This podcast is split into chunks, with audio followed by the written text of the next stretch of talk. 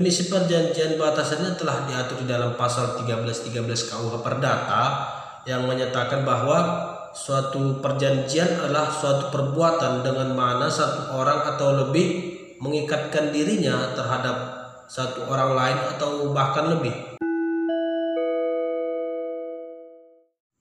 Assalamualaikum, selamat malam dan selamat datang kembali di podcast Bahrin Daulay untuk pembahasan episode ke-6 kita kali ini mungkin kamu sudah sering mendengarnya di berbagai kesempatan atau bahkan kamu juga sudah pernah membuatnya yaitu perjanjian. Pertanyaan yang yang sering muncul itu adalah apakah memang perjanjian yang kita buat ini sah secara hukum atau sudah benar secara hukum? Langsung saja kita kepada pembahasan yang pertama yaitu pengertian dari perjanjian. Perjanjian merupakan suatu peristiwa di mana seseorang berjanji kepada orang lain atau dapat dikatakan peristiwa di mana dua orang atau lebih mengikrarkan dirinya untuk berbuat sesuatu. Definisi perjanjian batasannya telah diatur di dalam pasal 1313 KUH Perdata yang menyatakan bahwa suatu perjanjian adalah suatu perbuatan dengan mana satu orang atau lebih mengikatkan dirinya terhadap satu orang lain atau bahkan lebih.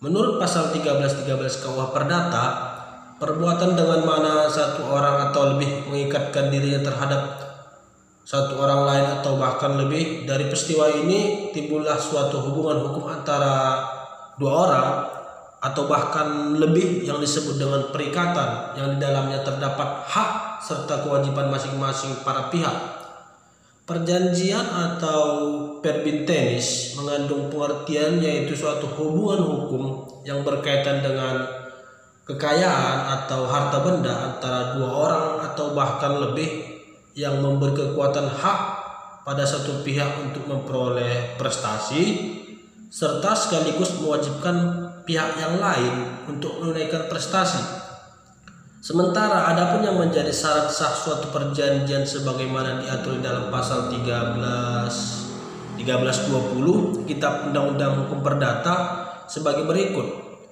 Untuk sahnya suatu perjanjian minimal diperlukan empat syarat. Yang pertama itu adanya kata sepakat mereka yang mengikatkan dirinya. Adapun yang kedua yaitu kecakapan untuk berbuat suatu perikatan dan yang ketiga adalah suatu hal tertentu sedangkan yang keempat suatu sebab yang halal. Oke kita bahas satu persatu persyaratan tersebut. Syarat pertama dan syarat yang kedua dinamakan adalah syarat subjektif karena berkenaan dengan para para subjek atau pelaku dari pembuat perjanjian tersebut. Sedangkan syarat ketiga dan keempat dinamakan adalah syarat objektif karena syarat yang ketiga dan yang keempat ini berkenaan dengan objek atau hal yang diperjanjikan dalam perjanjian tersebut. Syarat pertama yaitu kata sepakat mereka yang mengikatkan dirinya berarti para pihak yang membuat perjanjian harus sepakat atau setuju mengenai hal-hal pokok atau materi yang diperjanjikan di mana kesepakatan ini harus dicapai dengan tanpa adanya paksaan, tanpa adanya unsur penipuan atau kehilapan. Misalkan para pihak sepakat untuk menjual beli tanah atau melakukan jual beli tanah, harganya berapa, cara pembayarannya bagaimana, penyelesaian sengketa-sengketa yang terjadi bagaimana.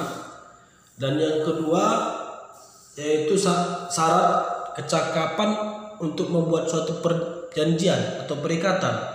Maksudnya adalah bahwa orang yang membuat suatu perjanjian haruslah cakap. Maksudnya cakap bukan dilihat dari penampilan ya. Di sini pada tindakan lebih tepatnya. Baik cakap dalam berpikir maupun bertindak secara hukum. Pada asasnya setiap orang yang sudah dewasa atau akil balik atau sehat pikirannya adalah orang yang cakap menurut hukum. Dengan kata lain, Cakap atau yang diperbolehkan oleh hukum untuk membuat perjanjian adalah orang yang sudah dewasa, yaitu sudah berumur 21 tahun atau sudah pernah menikah atau sudah menikah sesuai dengan pasal 3, 330 KUH Perdata dan orang yang tidak sedang di bawah pengampuan. Syarat yang ketiga yaitu suatu hal tertentu. Maksudnya adalah dalam membuat perjanjian, apa yang diperjanjikan atau objek dari perjanjian tersebut haruslah jelas, setidaknya jelas barangnya, bentuknya bagaimana, misalkan jual beli tanah luasnya berapa, terletak di mana, berbatasan dengan siapa-siapa saja, itu harus jelas. Dan yang syarat yang keempat adalah suatu sebab yang halal. Berarti tidak memperjanjikan sesuatu yang dilarang di dalam undang-undang atau bertentangan dengan hukum, baik dengan nilai kesopanan atau ketertiban di dalam masyarakat, misalkan memperjualbelikan narkoba atau memperjualbelikan manusia. Perjanjian semacam ini adalah dilarang atau bahkan bagi pelakunya bisa diberikan sanksi pidana. Adapun suatu perjanjian tidak memenuhi syarat subjektif, maka perjanjian tersebut dapat dibatalkan. Maksudnya adalah salah satu pihak dapat meminta pembatalan itu, perjanjian sendiri tetap mengikat kedua belah pihak selama tidak dibatalkan atas permintaan pihak yang berwenang atau pihak yang berwenang membatalkan perjanjian tersebut. Sedangkan jika perjanjian tidak memenuhi syarat objektif, maka perjanjian tersebut otomatis batal demi hukum. Maksudnya adalah dari semula dianggap tidak pernah ada atau tidak pernah dilahirkan perjanjian tersebut.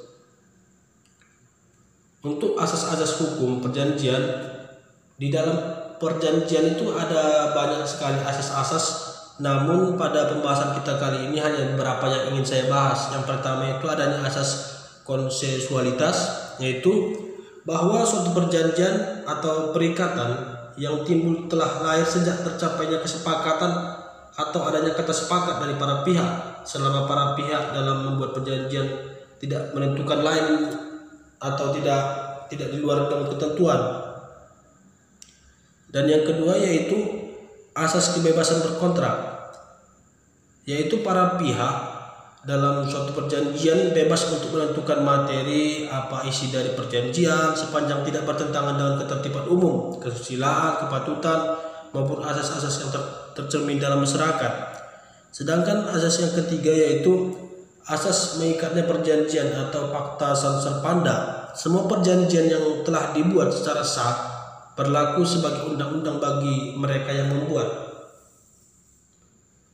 Setiap orang yang membuat perjanjian terikat untuk memenuhi perjanjian tersebut karena perjanjian tersebut mengandung nilai janji-janji yang harus dipenuhi dan janji tersebut mengikat bagi para pihak sebagaimana mengikatnya undang-undang. Untuk bentuk-bentuk perjanjian dalam hal bentuk perjanjian dapat dibedakan menjadi dua macam yaitu yang pertama bentuknya tertulis dan yang kedua bentuknya bisa-bisa Perjanjian bentuk tertulis merupakan suatu perjanjian yang dapat yang dibuat oleh para pihak dalam bentuk tertulis atau hitam di atas putih. Sedangkan perjanjian lisan merupakan suatu perjanjian yang dibuat oleh para pihak dalam bentuk atau wujud lisan atau ucapan sehingga tidak tidak dalam bentuk tulisan atau tidak ada hitam di atas putih. Bagi kamu yang membuat perjanjian atau akan membuat perjanjian aku sarankan yaitu dalam bentuk tertulis karena lebih mudah dalam hal pembuktian jika salah satu atau para pihak adanya melakukan ingkar janji atau prestasi maka kamu lebih mudah dalam hal pembuktikan cukup sekian podcast kali ini. Mohon maaf jika ada kata yang salah atau yang kurang berkenan di hati. Mohon maaf yang sebesar-besarnya jika ada kesalahan di sana sini. Saya ucapkan terima kasih telah mendengarkan podcast ini. Wassalamualaikum warahmatullahi wabarakatuh.